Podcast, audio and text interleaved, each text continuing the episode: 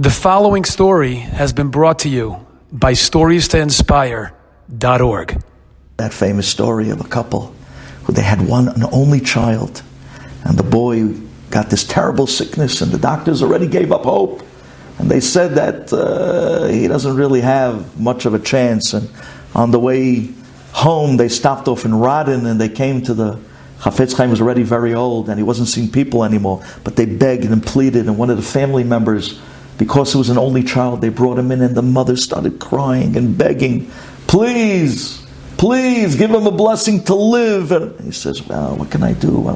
How, what can I do for you?" And, and they pushed. And the Chafetz Chaim said, "What can I do for you?" And, I, and then finally, this family member said to Chafetz Chaim, "It's their Ben Yachid.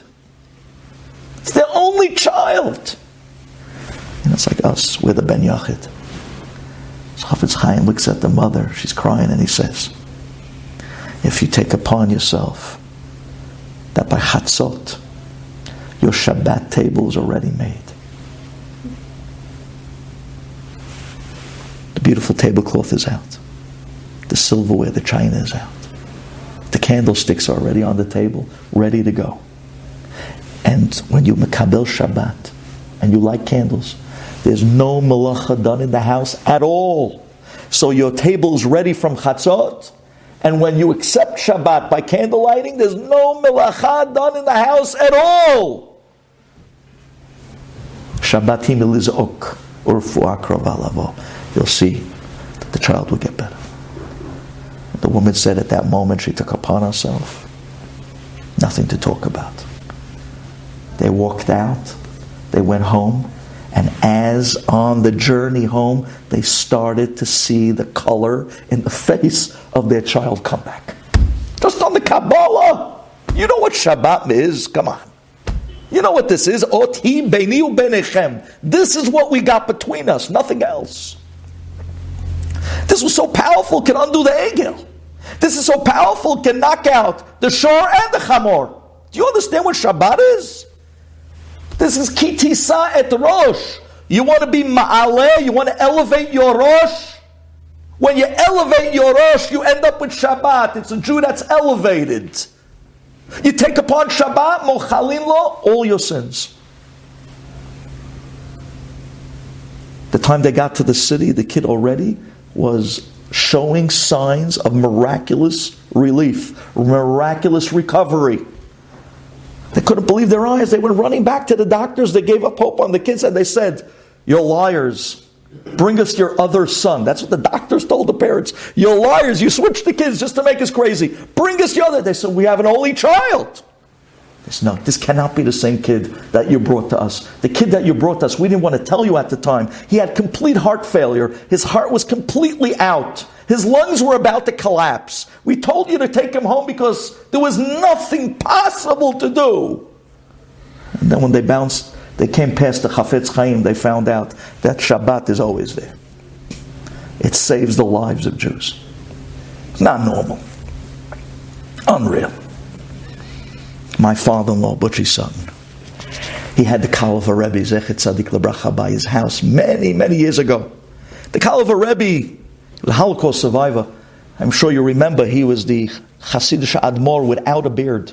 Because the Nazis, Yamach Shemam V'zichram, they ripped the roots out of his beard when they used to torture the Hasidic Rebbe's and the Jews. To them, they got kicks out of that.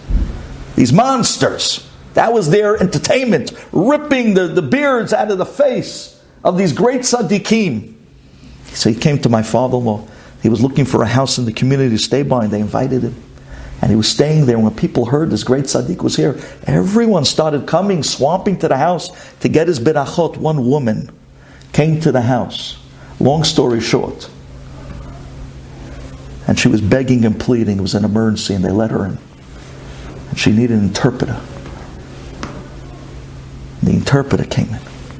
And the Rebbe looks at the woman and says, and she starts crying, she says, just came from the hospital. They diagnosed her with this cancer. She had this tumor in her the size of a baseball. The doctors told her she has no hope. Go home. You have a few weeks. There's no, there's no way to operate. You're done. She's crying to the Rebbe, begging, please. I'm still young. The Rebbe looks at her one question. What happened to your Shabbat? Do you still keep Shabbat? She says, when the kids were young, we used to keep Shabbat. Now they're all out of the house. Just me and my husband, so we fell out of it. I went back to, eh, he went back. No Shabbat. No Shabbat. Ay, ay, ay. The Rebbe told her, if you take upon yourself to keep Shabbat, you'll laugh at the doctors. Kaliver Rebbe. Unbelievable. With those unbelievable chizuk words, she left. Three weeks later, she comes back banging down the doors, Erev Shabbat. And she says, I, got I, the rabbi still. He says, No, he went back to Bnei Brak. He was only here for a few days. Says, ah, what happened? She says, I just came from the hospital now. They just took another MRI. The doctor came in, his face was white. He was holding the x ray and his hands were shaking. He says, You're not going to believe this. We made this terrible mistake. You, you don't have a, a, a, a cancerous tumor in you. You're seven weeks pregnant.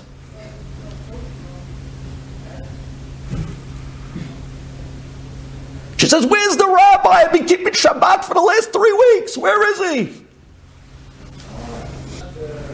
So an American rabbi goes down to Miami Beach. I was just there last week. And he was giving a drasha in one of the shuls to an older crowd, you know. And he tells the famous story to Chafetz Chaim about that boy. Everyone knows the story about that boy A boy in Radin Yeshiva who was caught on Shabbat smoking a cigarette. And they know what to do with him. They were thinking about throwing him out. And they decided they're going to send him to the Hafetz Chaim. He'll talk to him. He says the boy was sent into the Hafetz Chaim. He says, no one really knows what happened behind closed doors. But what they do know is he came out after a few minutes. His face was white as a sheet. And he never desecrated Shabbat again. Took upon himself to keep Shabbat perfect for the rest of his life. And the rabbi ends off the speech by saying, I wish I was in that house. I wish I knew what Chafetz Chaim said to him. To turn a boy around like that in a matter of minutes, never to desecrate Shabbat again. The speech was over. Everybody leaves the shul. There's one old man sitting in the back of the shul.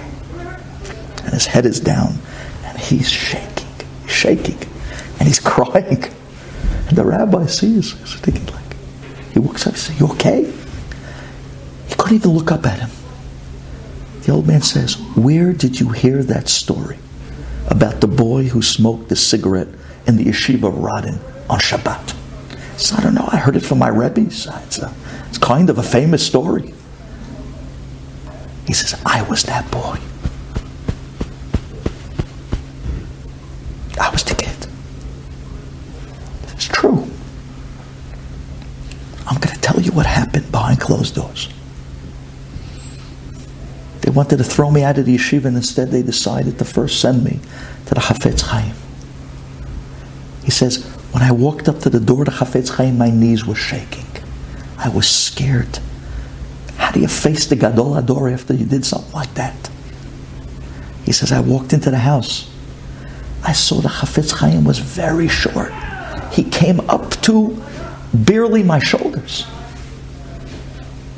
He says, I looked around. I was taken by the aniyut, by the poverty of the simplicity of what the house looked like with nothing in it. He says, The rabbi walked up to me and he was whispering. He was whispering. And he took my hand and he started rubbing my hand. And I heard him whispering something over and over and over again. But his eyes were so clenched and so closed till suddenly he opens his eyes and looks at me right in the eye. And a river of tears come down from his eyes onto his cheeks, and I hear him whispering, Shabbos, Shabbos, Heilige Shabbos. And the more he says Shabbos, he started crying more and more. He says one of the tears that Hafetz Chaim dropped on his hand. It felt like something burnt a hole straight through his hand. And he says he started shaking. And the Mona Chafetz Chaim said, Shabbos, Shabbos. He says, I started crying. My neshama was screaming, Shabbos. He says, we ended up crying on each other. He said, not a word more than that. And I walked out and swore to myself, I will never desecrate Shabbat again. I saw how much it meant to him. Now I know how much it means to us. Shabbat Shalom. I would like to encourage all of you to go onto that website, stories2inspire.org. You will be inspired by the great stories that are right there for all of us.